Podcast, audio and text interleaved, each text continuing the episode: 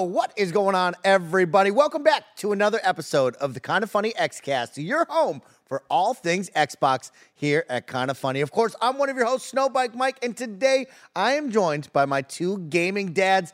Guys, it is the day before Thanksgiving here in the United States of America, and it's episode 117. So I want to go around the room. Master Chief. Thankful for Master Chief. Gary Whitta, you can start. Give me one thing you're thankful for from, of course, Spartan 117, Master Chief. Wait, it has to be Master Chief related? Of course, yeah. If it's episode 117, it's Master Chief related. I'm thankful for the helmet. There we go. Which I think is actually one of the cool all-time kind of iconic. Yeah. It's become one of the iconic, like, even just from the silhouette or the outline, you just know it right away. Yeah. Plus that gold visor. It's just, you know, it's just cool. It's a good-looking piece of equipment. I like it. I like that, Gary. That's a good one to be thankful for. Paris Lily, my gaming dad, how are you? And what are you thankful for when it comes to Master Chief? I'm doing good.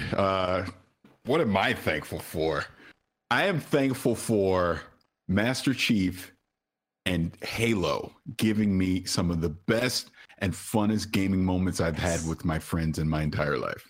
I love That's what I'm thankful for. That's a legit. Good one, Paris. I like that a lot. I'm going to go with the memester attitude, the young kids over here. I am thankful for all the memes that we got from this Halo series, Master Cheeks in particular, and of course, yeah. Master Cheeks losing his virginity and having sex with an alien. I will never forget that, and I will always appreciate that. And so I'm thankful for you, Master Cheeks, for never wearing your uniform when you were supposed to. Master Cheeks, that was a good one.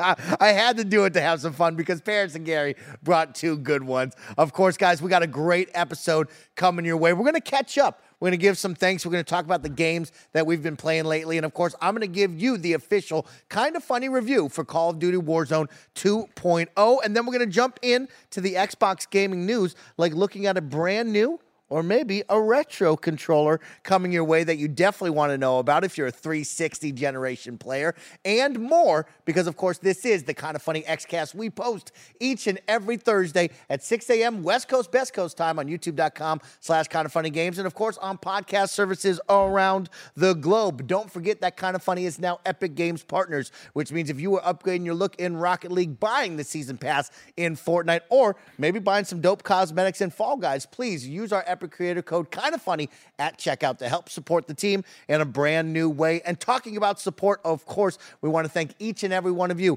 who may be tuning in live to the show on Patreon, or that support us over on Patreon, like our Patreon producers for the month of November. Thank you to Morgan Lorraine, Fargo Brady, Christopher Rodriguez, the Kind of Funny Destiny 2 PC Clan, Tall Tree 81, Joseph A. Carlson, One Up Pest Control, Carrie Palmer, Elliot, Brian Chaney, Trevor Starkey, Super Daddy Kyle, Undertopian, David Mintel, The Mind Freak, Eric Velasquez, Scotty Wyatt, Alex Gertal, Al Tribesman, The Predator, Jason L., James Davis at James Davis Makes, Mick at the Nanobiologist Aberson, Ryan T. from Tennessee, Derek Gregg, and Donald Eccles. Thank you all so much for your support. And thank you to this week's Kind of Funny XCast sponsor, Shady Rays. But myself and the team will tell you all about that in just a little bit. Guys, let's catch up. I want to talk about it because the holiday season is now upon us.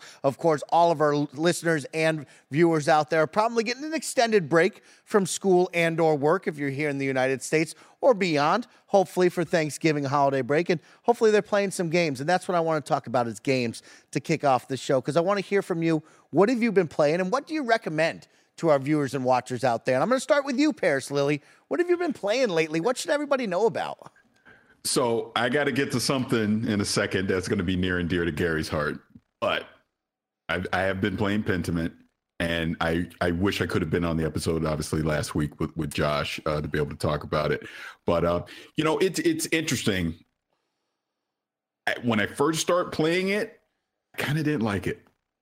And as I got into it more and really started getting into that story and just, you know, basically the whole mystery and everything that's going on with it, I just settled into what Pentiment is, and I really appreciated it. I really did. So when I saw a lot of the early review scores come out, and I was like, you know what, I get it. I get why it's getting such high scores.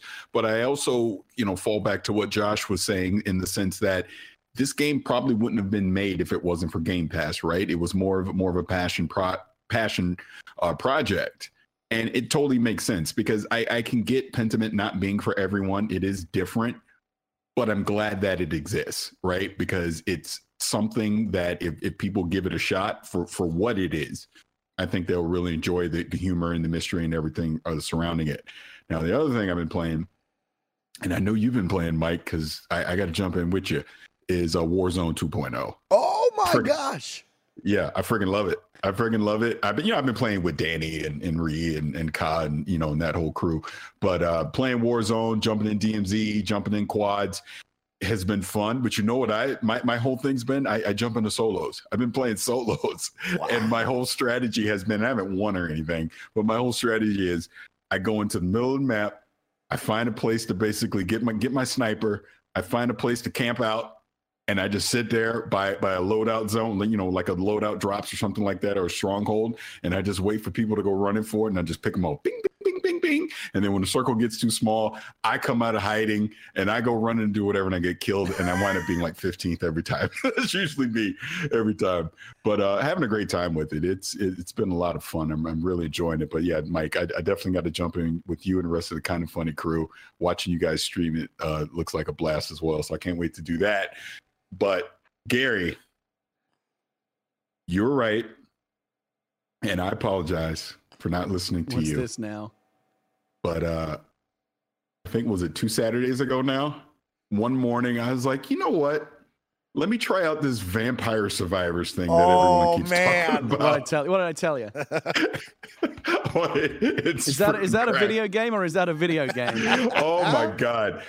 Like, it's so funny, you know, like Danny Godfrey was talking about, man, you know what? It's a Game of the Year contender before I played it. And I'm like, really? I go, no, it's not.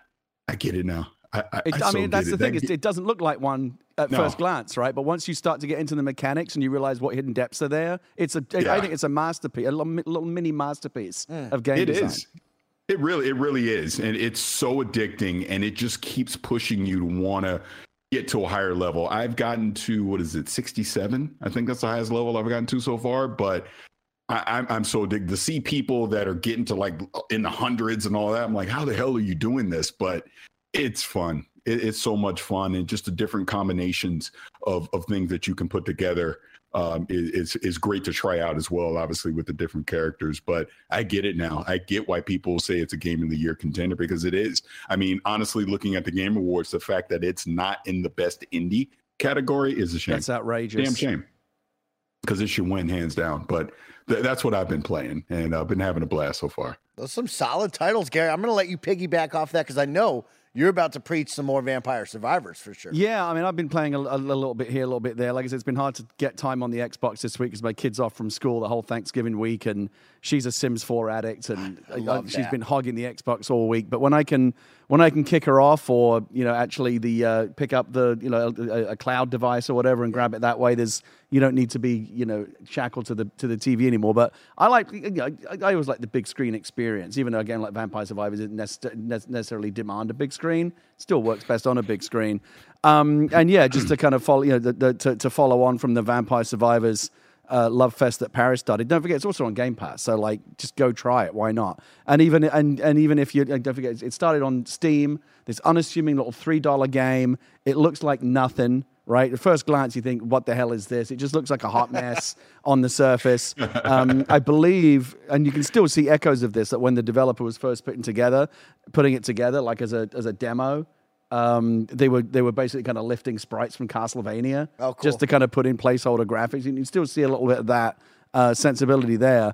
But like I said, I think it is a mini masterpiece of game design. It's deceptively simple. Like, it's very just fight off wave after wave of enemy, and you don't even have to press a button because all of the weapons fire automatically. Yeah. All you got to do is move around with the thumbstick, right? Mm-hmm. What could be more simple than that?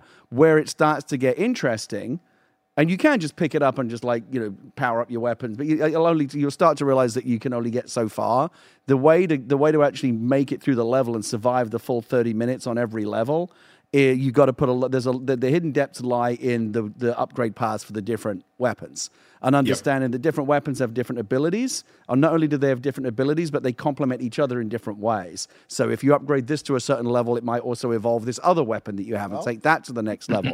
So and you can go online, I'm sure, and see all kinds of diagrams and build guides and stuff. But like, you wouldn't think that a game that looks that straightforward on like just basically a thumbstick shooter, which is what it is, has incredibly, like, you can go to these depths of like talent trees and build guides and there's so many different ways out there to kind of equip your character and build him up. I was having a hard time with it because I was struggling to figure out like what the best build was.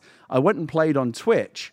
And with my audience, I said, you know what? Today, backseat gaming is not only allowed, it's encouraged. Like, tell me what to upgrade. I want to learn from you guys who have been playing it. Like, tell me what to do. And they started giving me some of the tips. Oh, if you level up this, it'll unlock this other thing. Ooh. And suddenly, I'm like super overpowered. And Paris, that's the fun of it as well. There's always this kind of back and forth in terms of, oh, there's too many enemies, I'm barely surviving. But then you upgrade a little bit more. And now it's like, you're OP, right? And you're having so much fun just torching everything in your path. But then the enemies just keep coming and coming and coming. And it is like this endless swarm. It's so fun on so many levels. It has fantastic Twitch integration as well. I don't know if you've tried this yet, Paris, but on Twitch, it's not an extension or anything. It's just built into the game. But basically when you turn on the Twitch mode, the upgrade path is left completely up to the audience. So every time you level up, you level up or unlock a treasure chest, and you're given the option to, you're usually given a choice like 3 or 4 things. Which one do you want to upgrade next? You have to pick one of those things. The audience does it for you. Yeah. So it's basically done by kind of democratic vote. And so it's so cleverly done. I personally don't pay too much attention to awards and Game of the Year stuff. I think it's kind of overblown. But you know, when there's something you really personally like, you want to see it rewarded. And so I do think it got. I mean, there's obviously a lot more Game Awards to be, you know, to come. Of course. There's like 100, 200 different outlets that do Game Awards. At, you know, what are considered to be the big ones so far, though, I do think it got shortchanged. I was convinced that Cult of the Lamb was going to be the Indie Game of the Year until Vampire Survivors came along and totally blew me away. And I think I do think it speaks to a little bit of an unfortunate bias in a lot of these video games, in that when it comes to like overall game of the, like I would honestly seriously make the argument, people are laughing at me, I would seriously make the argument that Vampire Survivors should at least be in the shortlist for overall Game of the Year. The thing I've been saying all along is you cannot have a credible conversation about Game of the Year without at least talking about Vampire Survivors. It has to be in the conversation. It has to be in the mix. But I think what happens is when you've got a game like that that is so unassuming, and again, it basically just looks like, you know, an 8-bit kind of Castlevania. It does, yeah. It look at it, it looks like nothing. It's only when you get your hands on it and start playing that you realize how much is actually going on under the surface and how clever it is. But I think when it comes to this time of year, the big glamorous mega selling, AAA looking, nothing against, I mean, actually I have quite a bit against Elden Ring, but nothing against God of War Ragnarok. Those games are fantastic, and I think you also those also have to be in the mix, of course. But I think there tends to be a bit of end-of-year bias towards the mega AAA multi-million-dollar ones, and like this clever little game over here that's just quietly, you know, blowing people away gets overlooked, and I think that's a shame. So, you know, what do we do instead? We come on here and take every opportunity we can to, you know, get people to play it. Instead, we become cheerleaders for it. Yeah, that's what we got to do. We got to share the enthusiasm and all of the hard work that these developers do and share the fun, of course. I like that, Gary. Now, Paris, you had a pretty good one. I want to circle back. I want to talk about the Game Awards for just a second before I talk about the games I've been playing. You had a pretty good tweet because, of course, we're in that cycle again where we look directly at the Game Awards. Sometimes people forget that other outlets and other media sites are going to do their Game Awards. And, you know, everybody thinks that Jeff Keighley's Game Awards is the end-all, be-all. I think you had a pretty good saying on what is the Game Awards. What should people really take away from what we're going to see with Jeff Keighley and the team? So before I answer that, are you coming? I'm not. No, Greg and Blessing got to go. Not Mike. Only Greg and Blessing. You're here. Yeah. You heard it here, folks, on the Kind of Funny X-Cast. Only Greg and Blessing allowed. Well, I'm excited for Blessing to come. But who cares about Greg? Why don't you take his ticket and come? Come on. Andy Cortez and I want to go. Yeah, yeah. Dude, the reason I say that is because the whole thing I was tweeting about is I don't take the Game Awards. Wait, what happened? Can you hear me? I don't know. I'm sorry. No, they can't hear you. This is just I was trying to make you full screen. This is like a preview screen. Sorry about it. Okay, no worries. I'm looking at stuff in real time. This never happens with Barrett. But don't start him. Don't start now. No, but the tweet I was basically saying is, as far as the Game Awards goes, look, the opinions of who gets nominated, who wins, it's all subjective. There's never going to be a right or wrong answer to that. Look at the Game Awards as just a celebration of the games and the people that make it, and just take it at that. I mean, the reason I asked if you were coming is I would be very excited to hang out with you during the Game Awards. I mean, that's really the highlight for me, being able to go last year, and then, you know, get to go again this year, is the people getting to see everyone and hang out, and we'll all be at the JW talking before it, go to the awards afterwards, go to JW, and then wherever. That's what excites me about it. I mean, if God of War wins Game of the Year, cool, that's great. We'll all applaud. We'll be happy to see it, but it doesn't matter, because to Gary's point, I'm still going to go enjoy Vampire Survivors. I'm still going to go enjoy Cult of the Lamb, or whatever other game that I like. Like, you know, I'm a big fan of Horizon Forbidden West. I mean, which did get nominated. I was happy to see it, but if it doesn't win, I'm not going to be bummed out or upset over it. So I don't see a reason to argue about that stuff. Go play the games that you want to play. Go enjoy them, and, you know, just look at the Game Awards as a celebration. Not to mention all the trailers and stuff that we'll see, you know, for future games that are going to be coming out in 2023 and beyond. I think it can matter to varying degrees based on what games are winning the awards. Like, for example, God of War Ragnarok. Again, I haven't played it, so for all it might very well be worthy of Game of the Year. In all likelihood, it is.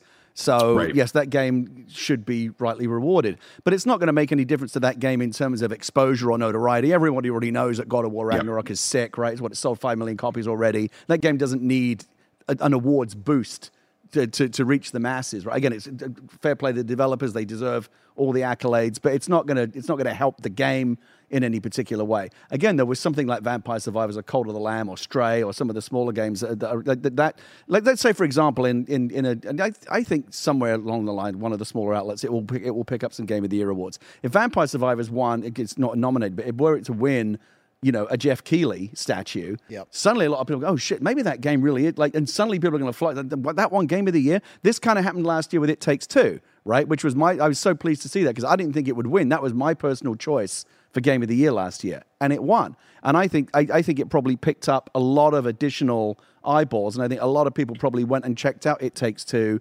after, again, that was a game that was kind of flying under the radar. Everyone was kind of quietly talking about how good it was, but it was being overshadowed by bigger named titles. When it won Game of the Year, suddenly people kind of sit up and go, wait, is it that good? Yeah, it is that good. Yeah. And so I think it helped a lot of extra people discover it.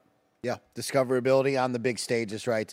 Bringing us back to the games that we've been playing, just so we can get to this review. Of course, I've been checking out, or I played Pentiment, just like you were bringing up, Paris. I really, really enjoy Pentiment. There's moments in that story that made my jaw drop, and of course, applaud Josh and his team over at Obsidian. I am really impressed with that one. I'm also checking out Evil West, a game that released yesterday, while you're hearing this, from Flying Wild Hog. I'm halfway through. There's 16 levels.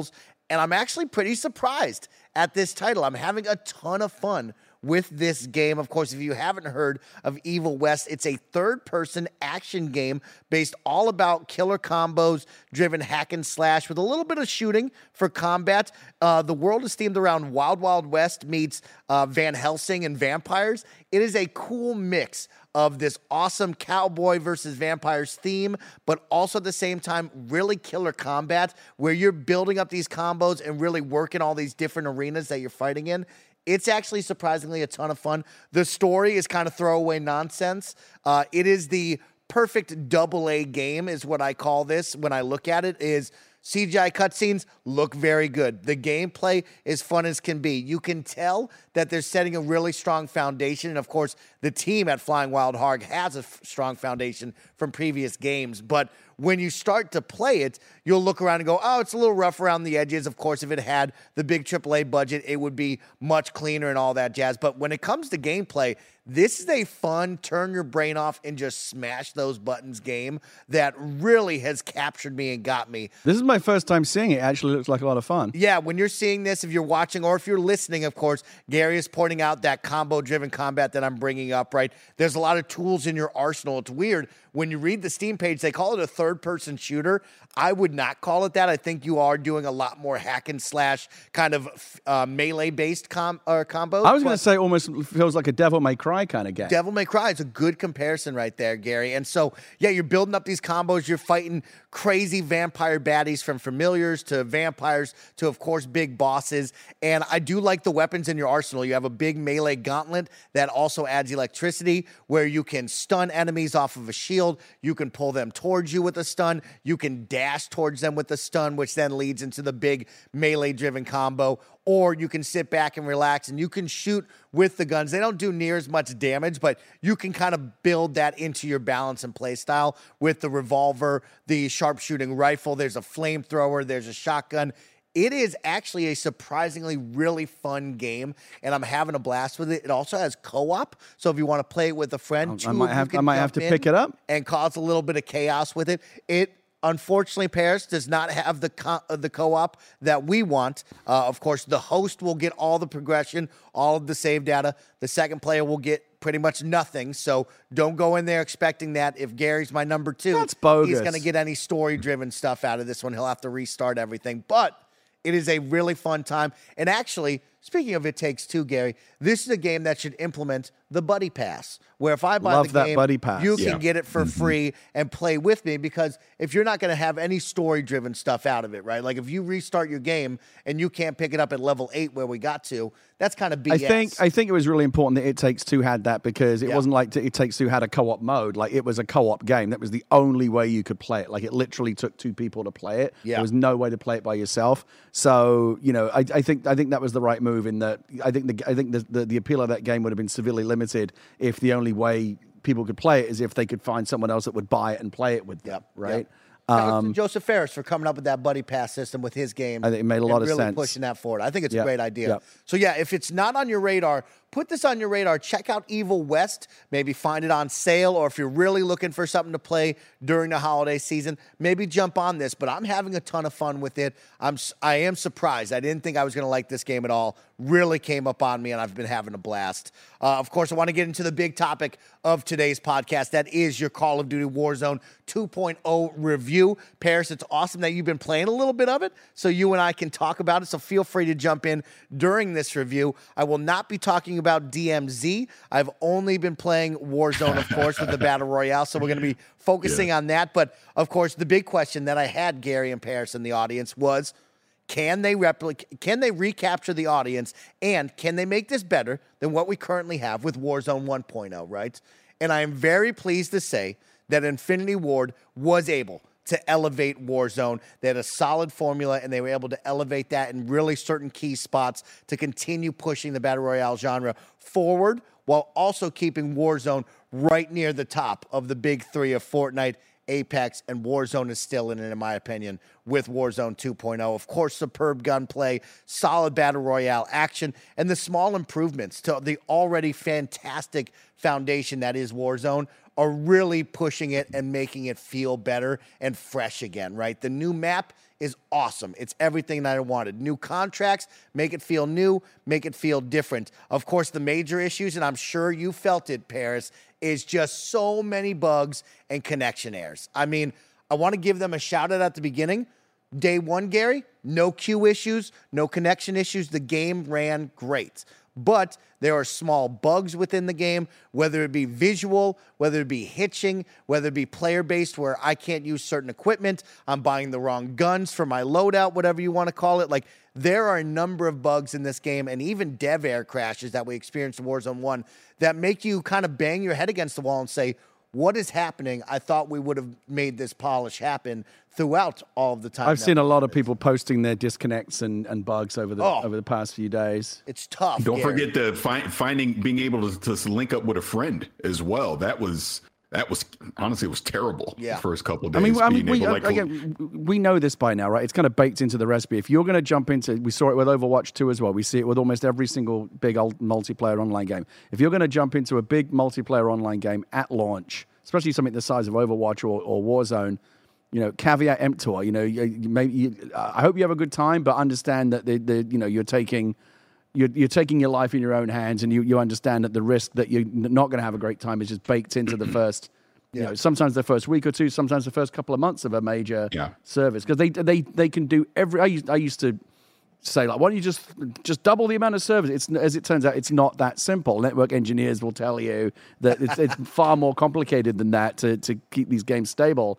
And the only way to do you can do everything you believe is possible to make the game as robust as you can before launch, but until you flip that switch and let in however many million players, you just don't know what is going to happen. And then it's constantly running to catch up with, oh shit, we didn't, this was going to break, but it has. They've got to fix it super fast, and you know, eventually they'll get to a point where it's super stable. But again, there is a certain amount of endemic risk baked into jumping into one of these games in the first few weeks. Yeah, and so for your Kind of Funny review score, because I know we've moved in the scores on this, this is a 4 out of 5, no matter what. This is a great entry into the Battle Royale genre. They've improved upon Warzone 1.0 and Warzone 2.0 being free-to-play, cross-platform play. Yes, it has a lot of bugs going on here in this first week, but as of right now, this is a great return to form, and it is nice to see Infinity Ward take back the reins of this after what we went through,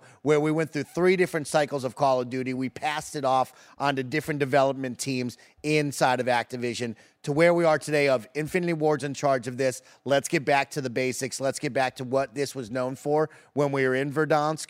Very, very good. And so I brought up the issues. I do have a personal gripe that I want to make clear right now, Paris. The helicopters suck. Okay, real quick. Activision, Infinity Ward, what are we doing? The helicopters were so much fun in Warzone 1.0. All of a sudden, you've added a new cool helicopter, this big Bertha that everybody can kind of run around in and all that jazz. That thing drives like a semi-truck. It doesn't even move half the time. And the other smaller helicopter is so slow. And I wonder if they took a lot of player feedback from people like me who were chopping up others and like doing dumb things in the helicopter. Most of the clips that I remember you posting from Warzone 1 was you doing something like riding shotgun in a helicopter and causing, crashing it into things and causing chaos. So that's my personal gripe of like, hey, what happened with the helicopters? But to bring back the positives really quick, Pear, so we can go through them, the map. Like I said, the map is truly impressive. It is big. It's really dope. It's diverse. It has some great iconic locations, right? High-rise is in there. Terminal is in there. Rust is in there. You're going to notice multiplayer maps that you're currently playing right now is in there, and those are really, really great. They have fun reuse locations that you probably noticed, like the fire station is in there from Warzone 1. You can see the same building layout as everything that you can imagine right there. Altered and improved contracts, right?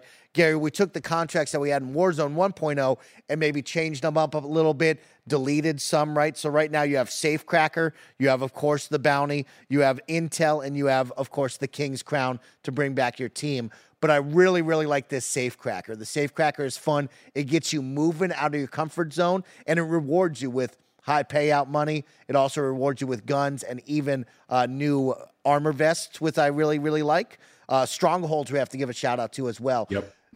The idea of adding NPCs into the Battle Royale, of course, isn't new in the genre itself, but the cool idea of putting in 3 large strongholds inside of one of the larger circles, encouraging players to go there, fight NPCs who will mop the floor with you, Paris, if you are not ready to battle them correctly, and then enticing people of, hey, maybe third-partying on this stronghold, or if you and your team have the gusto, going after the stronghold, winning over the NPCs, getting your loadouts, which is a big thing, Gary. They changed up the loadout system. You can't buy loadouts anymore. Okay. So you have 2 options. 1, you can win a stronghold and get your loadout if you'd like, or you have to wait until a very late game circle for loadouts to be dropped across the map, which you then have to go and battle for. A lot of people will bring up in the comment section. Sniper City. Yeah, right? That's Sniper City for Paris. Of course, a lot of people in the comments will bring up, well, you can buy your guns, but you can't buy the loadouts, Gary, so you can buy a primary weapon from created classes that you have. So if you stack up cash, you can go to a buy station, buy a primary weapon, put it in your pocket, go battle. So that's kind of the replacement of buying loadouts. So that's been kind of an interesting change. Also, Paris, I can't wait to hear your thoughts on this. The 2v2 Gulag and proximity chat have all been a very great quality of life increase, but I will preference, but there's a, you know, proximity chat can be very toxic. So let's start off with the positive. 2v2 Gulag is a ton of fun. It's very cool. It's either you and a teammate or you and a random battling against another squad of two in the Gulag setting. It's very fun, very cool. It's also provided some great content of proximity chat working where you say, hey, let's team up, and all four of you can get out if you kill the jailer, which is an NPC with a minigun and turret on him, which is wild to see. Like fighting a mini boss? Exactly. So you guys can all team up and battle them, which is dope. Proximity chat now plays a factor where, yes, proximity chat is fun, novel, it's different. We've always had those jokes of what would it be like in Fall Guys, hearing people go, oop, op, this is crazy, right? Can you imagine? And so that they should do it. In Call of Duty, it can be fun. It can be exciting. You see on the clips right now, people are becoming Uber drivers. They're going the non-violent routes of picking people up, getting wins by just driving people around, which is great. It's also fun because once you know the proximity of it, 55 meters, you know if a team is nearby, right? They're chatting it up. They're saying, hey, Gary, how's your day? It's like, okay, everybody gets on your P's and Q's. We know another team is near. Right. But, of course, Call of Duty and the internet being the internet, it leads to a lot of awful language and some really, really bad words just being thrown around that just doesn't make it fun and exciting. What do you do about it? Like, what's the solution? You still haven't figured that out. Yeah, I mean, the player reporting can only go so far. Activision and Infinity Ward says they're recording these games. It can pick everybody up. But, Paris, I mean, you can school me or you can tell me what you think, but, like, just the conversations in that just turn so quick and make it easy for me to quickly turn off that feature. Yeah, it's a blessing and a curse at the same time. I love that the feature is there because there have been some fascinating conversations and team ups that have happened because of it. But it's almost a thing of we're in early days where I think once the novelty of it wears off, too much of the bad is going to come out for it. So I'm okay with it now. You go in expecting the worst, and when you don't get the worst, it feels like a good thing. But like you said, it's Call of Duty, it's the internet. Ultimately, you know, we already know where it's going to lead. Now, as far as the Gulag goes, I love that addition to it.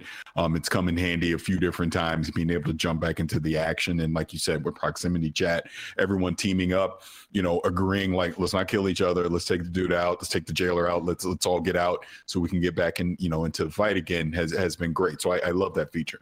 Now, I'm telling you my gripe.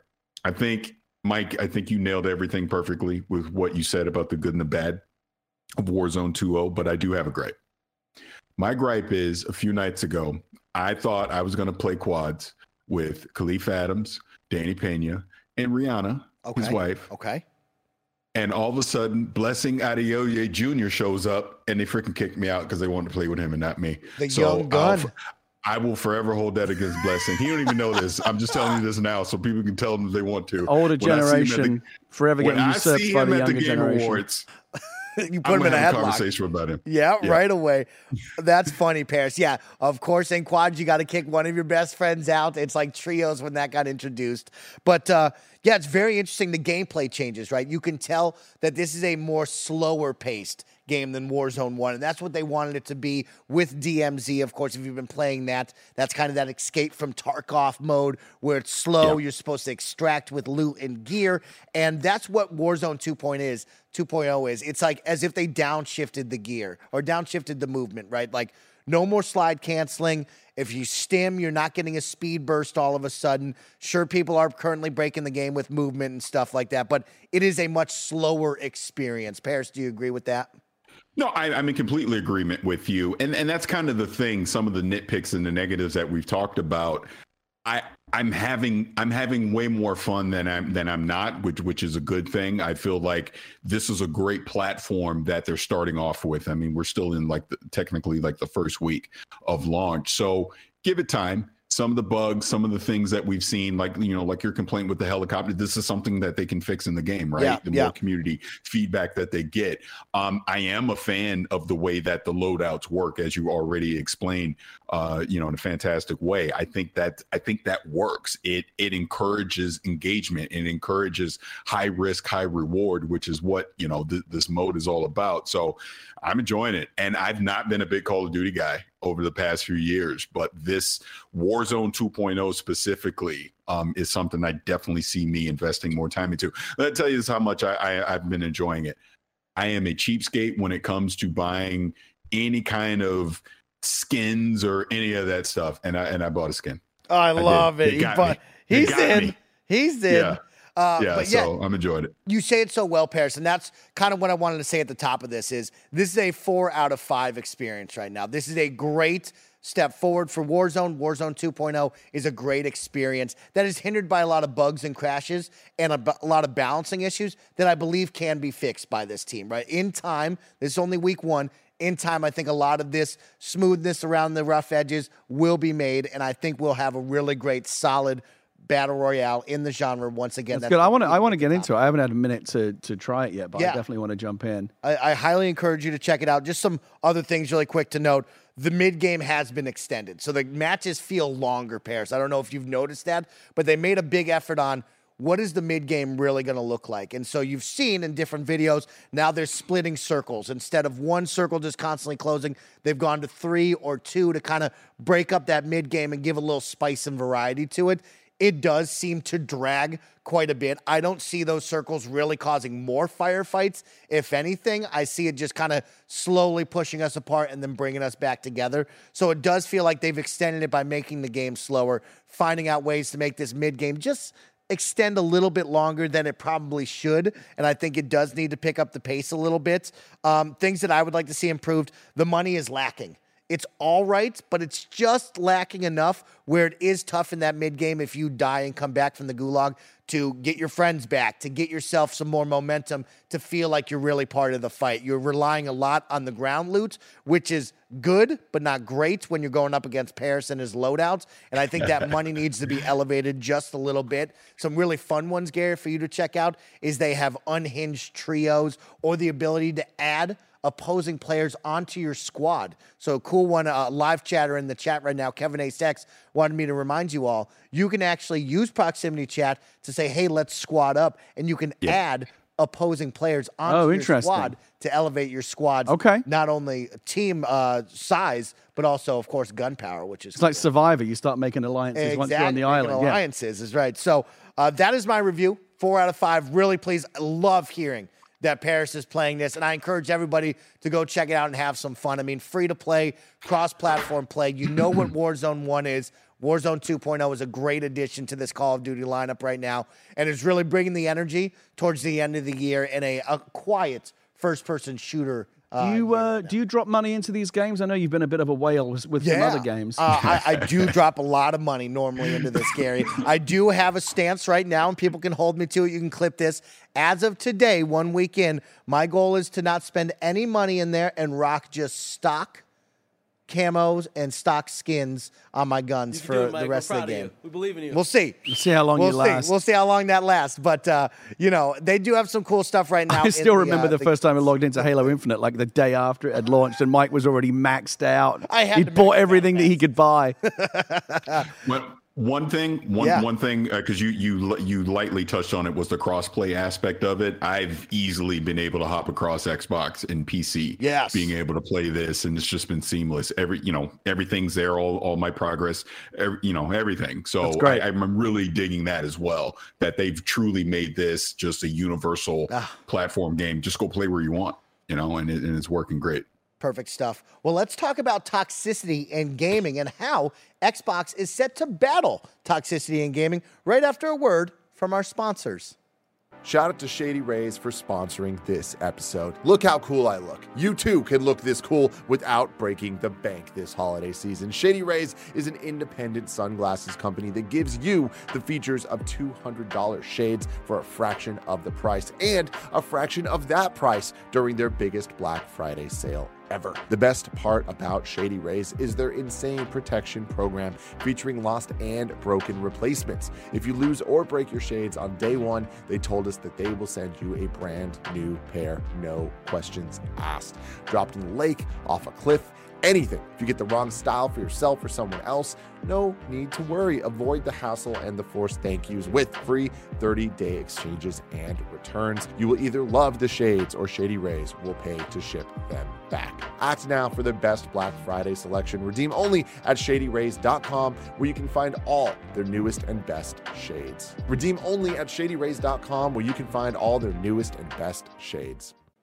All right, guys, welcome back. We just gave you, the listeners and viewers out there, the Call of Duty Warzone 2.0 review, and I brought up toxicity in the proximity chat, and we have a really cool one on how Xbox is battling toxicity in gaming and also sharing their findings, their reports, their understandings, and how they're getting better each and every 6 months, about a half year, they said, with their transparency report. And Gary, I know this is something you were excited to talk about last week. We didn't have room for it. And we weren't able to talk about it. And of course we have Paris here to talk about it, but I do want to pull from the Xbox transparency report. This is on the Xbox Wire by Dave McCarthy, the CVP Xbox Player Services. He wrote, "At Xbox, we put the player at the center of everything we do. And this includes our practices around trust and safety. With more than 3 billion players around the world, vibrant online communities are growing and evolving every day.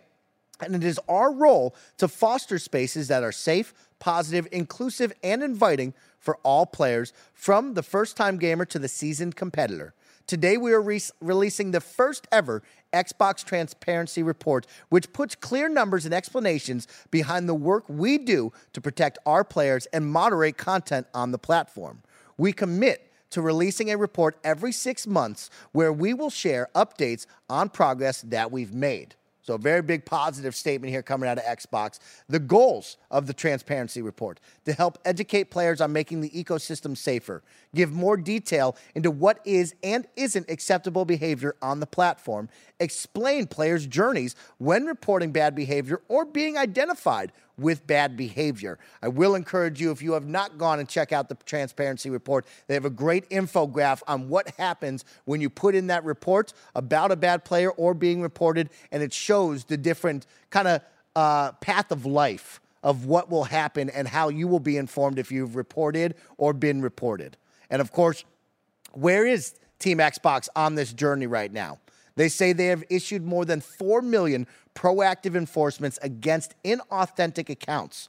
Proactive moderation is up 9 times from last year.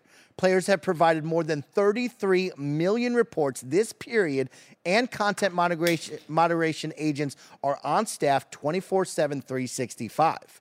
Empowering players to customize their experience how they want, with improved parental controls, message filters, and more, no matter where players play in the ecosystem. Over 150,000 Xbox ambassadors are assisting and helping lead the way for a better place to play. Gary, this is something you want to talk about. What do you think about the first ever transparency report? Look, toxicity is a major problem in online gaming, just as it is, you know, out there in meat space. And I think what they're doing, I think they should be applauded for being transparent about it, and because it is the thing. And when you press that report button, you have no idea where that's going. Yeah. If it's good, I press those report buttons, and go, nothing's gonna. It's not gonna go anywhere. So at least now there's some transparency behind like what actually happened. You actually see like a whole like workflow of how that gets responded to. It's a really, really thankless task, right? Working in this area, like, you know, I don't think you ever really get credit for the work that you do, but you know, all your failures are very visible, right? If there's a troll or a Nazi or something, you know, in your video game, you don't want that. But they can never catch everyone. It's a constant kind of game of whack-a-mole with hackers and griefers and racists and, you know, misogynists and you name it. There's so many different threats coming at them from so many different directions. But I'd like to see Sony follow suit. The report makes really interesting reading. I encourage everyone to go read it. I like that they've committed to doing this every 6 months, so it's not just a one-off gimmick. That's a, you know, it's an ongoing commitment. And again, it's unglamorous but very, very important work, which is one of the reasons why I wanted to talk about it. Yeah. Paris Lily, as a parent of gamers, you praised Xbox for the parental controls. We talked about it on this podcast. We look at the Xbox Transparency Report. You hear Gary. What do you think over there, Paris Lily, of all this? Yeah, I mean, I was happy to see it for exactly what Gary was saying as far as showing transparency, because my biggest gripe over the years with any of these, this is not just an Xbox thing, but just across the industry with these online platforms, is you tell us to report something and we have no idea if anything's actually being done. I think the more that these companies actually basically show us the numbers, show how many people you are banning, show us the repercussions of what's happening. You know, when people are reporting stuff, that will actually encourage more people to kind of self-police in that way, to start reporting more about the things that happen online and all the ridiculous language and the hate speech and just all these crazy things that we know happen in online gaming. So for them to show those numbers, and I hate to say that I'm not shocked by that 4 million number, but I'm not shocked by it. Honestly, I'm surprised it's not even more, to be honest with you. So we still have a long way to go to kind of clean up just some of the toxicity that we see online. But knowing that tools are being put in place, and I love that they showed basically the flow chart of how it all happens when you report something, what the next step is through that process, to give people a better understanding of it. And like I said, I think if anything, this will encourage more people to do that, and hopefully it'll discourage more people from wanting to be toxic online, because they know there will be repercussions if they do so. Yeah, I like that a lot. I like holding people accountable. I like the repercussions. And as you said, Paris, as someone sitting next to Andy Cortez, and we've played a lot of Valorant, we've played a lot of different first-person shooter games, and, you know, Andy's always like, report this guy, report that guy, and it just feels like you send it off to the abyss, right? Like you said, Paris, and it is really promising to see the infograph of, okay, well, this is what happens. You sent in the reports. Now Xbox and their team are going to take a look at it, right? They're going to message you to say, hey, we got this. This is where we're at. We're going to let you know what we do with this at the end of it all, right? And then on the opposite side, if you need to be checked for bad behavior, you should get an alert saying, hey, you've been checked, and we're looking at this. We're going to have a conversation and at least know where you stand, right? I think it works so well for both ways of informing the person who is doing the reporting and informing the person of, hey, you're doing something bad here. You're being reported for a reason. You need to check your attitude or check your language, and you need to be better or hold you accountable, and this is what's going to happen. I really like that. Yeah, and it is, and, you know, and it is always going to be, you know, trying to put out a four-alarm fire with, you know, a thimble full of water, right? The bad guys in the end, I think, are always going to be one step ahead, unfortunately, because there's just so many of them, and then, you know, and they're very aggressive and clever in their various tactics and ways that, well, like I said, it's whack-a-mole. You beat one, or, you know, it's the same issue with hackers, right? You close one loophole, they'll find another. So it's an ongoing battle. It's a never-ending battle. Again, I just wanted to take this opportunity to, I think, you know, salute and recognize all the people that work in that. Part of, whether it be at Microsoft or Sony or Nintendo or any company that has to police this traffic and this kind of behavior, it's very unglamorous. It's thankless work. But I think, like, if you took all those people out of the equation, just said, you know what, it's the Wild West. Let it police itself. You know, as you know, maybe that's what the direction that Twitter is going. As we'll find out soon enough. But I think it obviously would be a hellscape, and games would be completely unplayable and almost completely inaccessible to children. Right, for one, if nothing else. So it's valuable work. The work continues. I think, if anything, there should always be more money, more resources pumped into it. Like, however much you're doing, it's not enough. You can always do more. But again, the key word is transparency. And I really like the fact that they are shining a light and kind of, like, you know, opening the lid on the box and saying, this is actually what happened. This is actually what we do. Yep. I think it's very useful. Well, really positive stuff here. We like to see Xbox make a lot of great strides in the right directions with these certain initiatives. And we'll keep an eye on it for the next 6 months when the next transparency report comes out and we see where they stand, what are the big topics that they want to talk about. But for the first one, this is very promising. As gamers, we're excited about this and looking forward to learning more. Talking about exciting, Gary, I got some exciting news for you that's right up your alley. More controllers to add to your collection. Oh, goody. We are celebrating 17 years of the Xbox 360. And to celebrate this historic event, Hyperkin is making an Xbox 360 controller for you, Gary Whitta. The tweet reads, today, 17 years ago, the Xbox 360 launched to much acclaim, now announcing the Xenon, a replica of the Xbox, or the official Xbox 360 controller licensed with designs for Xbox for Series X and X, Series S and X, Xbox One, Windows 10, and 11 PCs.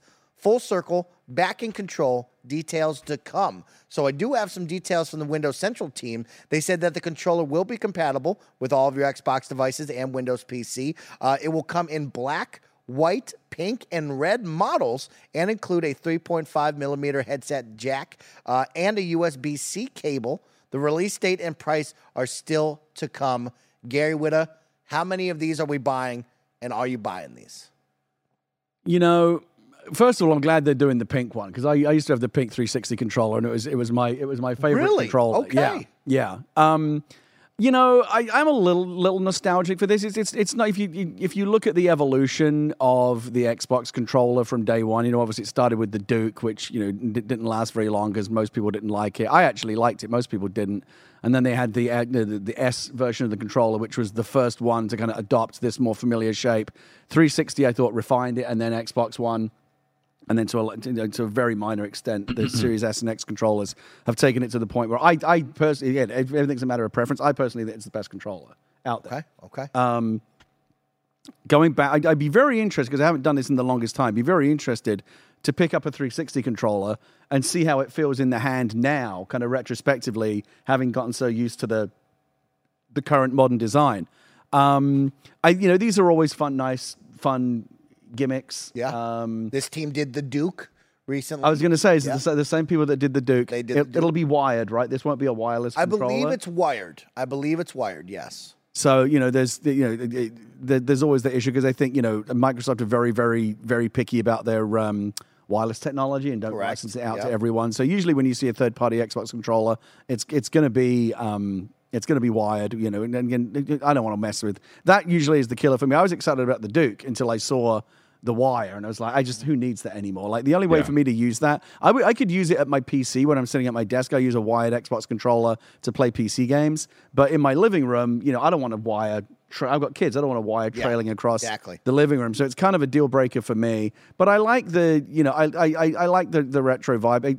Xbox now is old enough, right? More than 20 years old, for there to be nostalgia and retro. And, I remember this thing. And, the 360 controller, I think, was, at the time, everyone, I think most people agreed it was the best controller. I personally never liked the DualShock. And it's nice to have seen it refined. Again, I want to grab one, because I'd be interested to see. I might have an old 360 one just still sitting around in a junk drawer somewhere, actually, just to kind of see how it feels. I remember, in general, it feeling a little bit cheap and plasticky. Yeah, I remember the Xbox dual button in the center feeling a little bit cheap. Like, the build quality on it wasn't brilliant. As someone who has played a lot of NCAA football 2014 on my 360, because it's not on backwards compatibility, team, fix that right away, please. But I can tell you, I've been using the Xbox 360 controller a fair amount recently, and I'm actually on the opposite side. I don't think it holds up. I think the modern design of the new Xbox controllers have elevated that and made it a better experience. It feels too small now with what the Xbox One controller and beyond have done, and kind of just filled out the whole lining of your hand. I think it feels better. Yeah, and I remember a lot of people at the time used to complain about the D-pad on the 360 controller as well. It was not a well-liked D-pad. Okay. So, again, why go back? Well, the whole point is the successive generations have improved and made the controller better, so why make a kind of retrograde step? It's nostalgia for the same reason. I mean, I think most people that had most people that bought that Duke retro controller is probably 10% of people that actually liked the Duke, like me, and even though people thought it was like a joke-sized controller, it actually fit well in my hand and I liked it. But it's 90% people that just want to have, it's a novelty, it's a little piece of gaming history, yeah. It's like me, it's up on my wall. I played Halo 1 with it, then I put it on my wall. This one, on the positive, Paris Lily, has the share button, which I'm very excited about. I really love that they were smart enough to put the share button on that. So shout out to. So that's the thing, is you still have to incorporate. It still has to function as a modern controller, right? So it has to have those newer features. Paris, what do you think about celebrating, of course, 17 years of the 360 and putting out this fun little line? Oh no, I think it's great. I'd actually saw on Twitter, I remember, I think it was Jez Corden said something about they may be wired because Scuff might be some licensing deal with Scuff or something like that, where you're not seeing those as wired controllers. But it's funny. I was trying to find it while you were talking. I still have a 360 controller, and I lean more towards what Mike is saying. I don't think it holds up. I think. Yeah. The design that they've done now is obviously they've refined it, of course, but I think this just works better as a controller than the 360 one does. But I'm all for the nostalgia aspect of it. I'm all for doing it. Why not? I mean, you know, your mileage may vary as far as comfort and feel goes on that stuff. So I think it's great. Yeah, Hyperkin, you can count me in for a black and a white one. I'm swiping the card. Sure. I would take a pink if it was on. I'm picking one up for sure. I can't wait to play with it twice and then put it up on my wall as a collectible. That's all that matters to me. Guys, let's keep it going. Let's end the show with some news because, of course, we've been talking about it all year long. The Activision Blizzard acquisition. Yeah, some late-breaking news. To rage on. And Paris, I need you to help me break this down because phase two of the CMA investigation has got a lot coming out right now. Today, of course, a lot of people are talking on social media. There's a couple of key points that I want to talk to you about, and then some breaking news. Yeah, Gary, let's pop up like half an hour before we went on air. Yeah. But let's jump out there. Of course, these are polls from the Phase 2 documents, thanks to Windows Central and, of course, VGC. So here's some of the things that you need to know about and we need to break down, Paris. Microsoft's true strategy is to push Sony out of the 18-plus rated shooter space. Quote, Microsoft claims that Nintendo's differentiated model demonstrates that PlayStation doesn't need Call of Duty to compete effectively. But this reveals Microsoft's true strategy. SIE's statement reads, Microsoft wants PlayStation to become like Nintendo so that it would be less close and effective competitor to Xbox. Post-transaction, Xbox would become the one-stop shop for all best-selling shooter franchises on console. Call of Duty, Halo, Gears of War, Doom, Overwatch, as the decision explains, and it would then be free from serious competitive pressure. Paris Lily, what's up with that? Are they really going to turn PlayStation into a family-friendly console?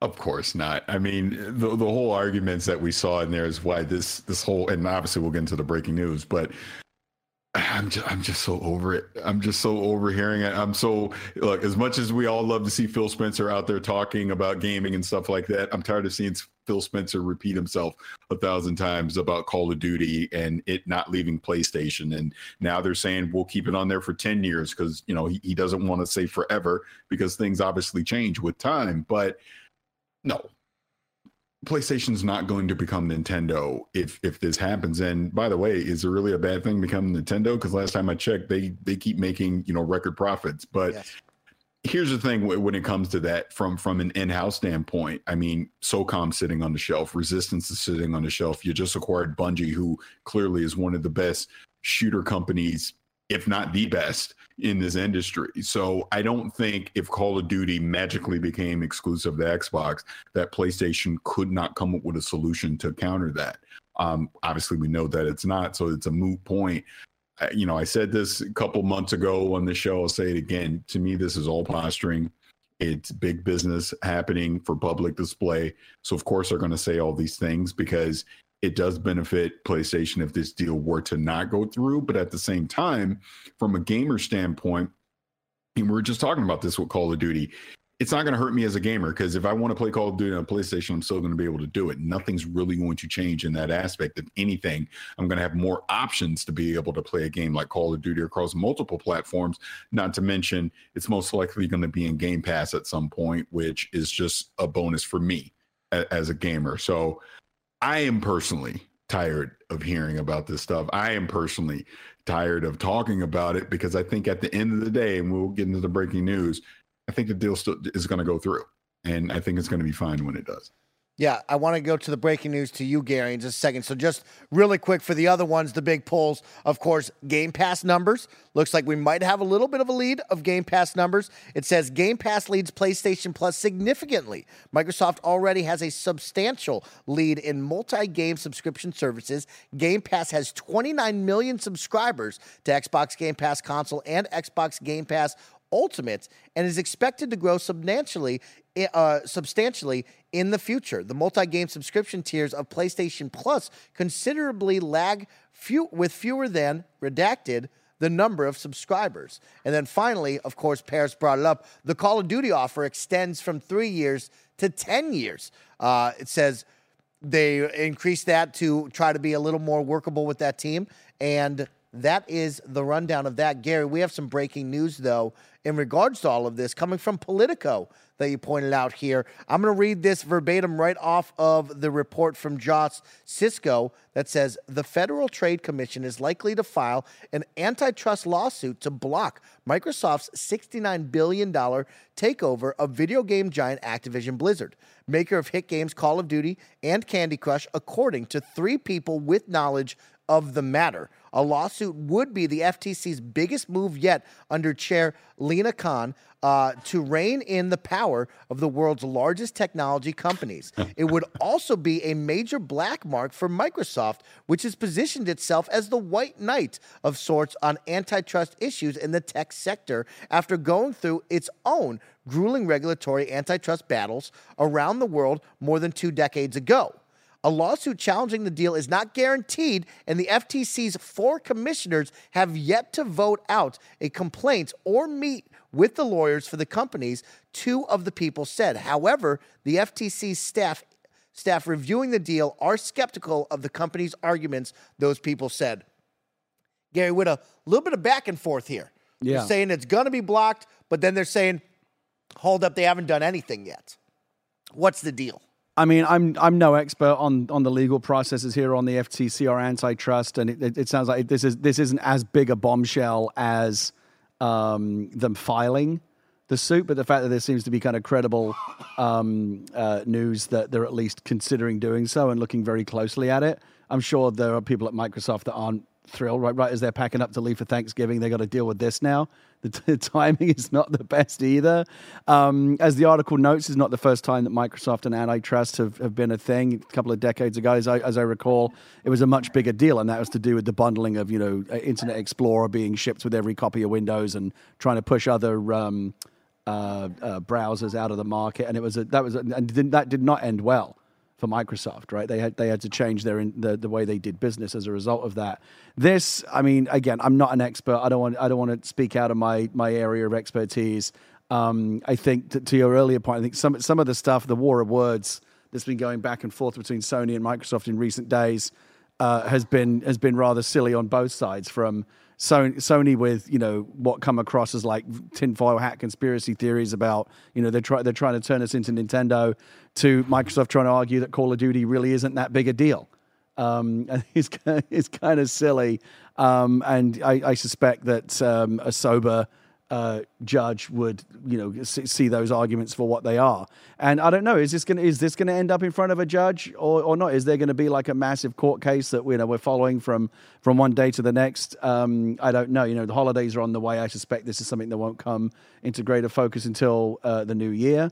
But yeah, it does seem like a, you know, the specter of is some kind of regulatory action going to get in the way of this thing? It's already been playing out to some extent in the UK and Europe and different territories around the world. But obviously here at home in the US, the FTC, there even being a credible story that they're even like looking at it, is, I'm sure, the cause of frayed nerves at Microsoft today.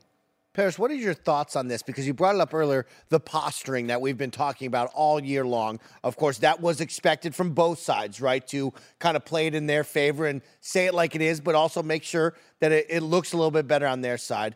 Now you see this, of course, nothing has been confirmed yet on this Politico report, but does this, on the looking outside, does this feel like this deal's going to get blocked? Could this be a major issue here? I mean, again, my personal thought, no, I still don't think it gets blocked, because I think, you know, we're talking $70 billion. They should be skeptical. They should be looking into this with a fine-tooth comb. They should be holding Microsoft to the fire about this and answer some tough questions and make sure that this does not become a monopoly, you know, in the gaming sector. So I think all of the concern over it is valid, but just like the article said, it could happen, it might happen. It's not even, you know, technically been looked at yet. They've not even talked to Microsoft's lawyers yet. So this is all really a lot of speculation from it. And I'm not trying to say this like, oh, we need to defend Microsoft and no, you know, it needs to go through. If the deal got blocked and there's valid reasons for it to get blocked, then so be it. But until they officially sit down and start talking about this, I treat this as a lot of hearsay and speculation. Again, I have yet, and it's funny because Phil Spencer was on, what was it, Decode, or wherever it is, The Verge, you know, with Neelai Patel talking about, you know, this before obviously this news came out. And he even said himself where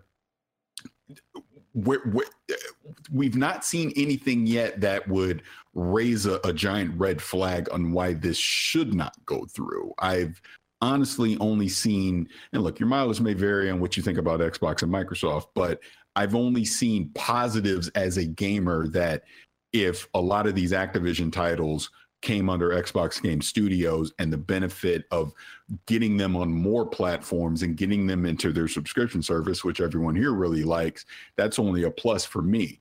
So I don't see how that's anti-competitive. You're keeping the games on other platforms. You can still go buy them on other platforms.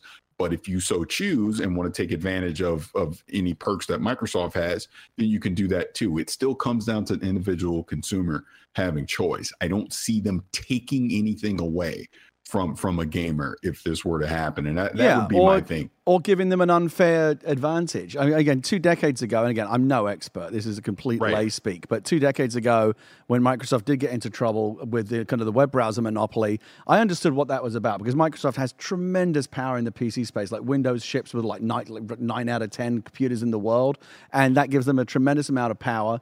When they, if and when they abuse that power, they need to be checked, and that's what happened. Back in the day. This doesn't seem like anything like as big, like literally anything like as big a deal. This is $69 billion. Yeah, it sounds like big money, but like in the overall gaming world, it's actually not that big. It's not like Microsoft buying Nintendo, right? And instantly kind of like multiplying their Microsoft, their market share and leapfrogging Sony and now having so much power in the marketplace that it's that much more difficult for Sony to compete. Microsoft's buying what are the big properties there? Call of Duty, Warcraft, Candy Crush, yep. and a handful of other like very respectable titles. Is it going to fundamentally remake the gaming landscape, the gaming business marketplace in a way that is now unfair for Sony and they're powerless to fight back? No, of course not. I don't think so. And if that's, again, I don't know what the actual kind of legal issues around this particular antitrust case would be, but I understand what this deal is and what it means. It doesn't seem to me like it's going to be seismic in a way that puts Sony in a position where where they can no longer compete. Right. All right. Well, there you have it. A little update for, of course, this Blizzard Activision acquisition that we have been so patiently waiting on and following throughout this year. And it seems like it will continue to rage on past the holidays and into the new year, I'm sure. But we'll keep you up to date with that here on the XCast anytime we have some new breaking news. But this has been another episode of the Kind of Funny XCast, your home for all things Xbox here at Kind of Funny. On behalf of my 2 gaming dads, we're thankful for you, Kind of Funny best friends. Thank you for watching. Thank you for listening. No matter where you are around the globe, call somebody up. Let them know that you are thankful for them in your life and tell them something nice this weekend. And then go play a bunch of video games. We'll catch you back here next week. Goodbye, gamers.